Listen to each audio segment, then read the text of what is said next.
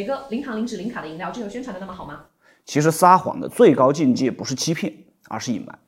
前不久，元气森林已经公开道歉了，他承认在宣传的时候没有讲清楚零蔗糖和零糖之间的区别，这就是最大的谎言。其实他所谓的零糖啊，指的是零蔗糖，就是用一种叫赤藓糖醇的甜味剂替代掉了蔗糖，确实能降低热量，但是这个甜味剂会有什么样的副作用，他是不会讲的。据研究表明呢，甜味剂它是更容易让人产生饥饿感，而且会腐蚀牙齿，使牙釉质软化。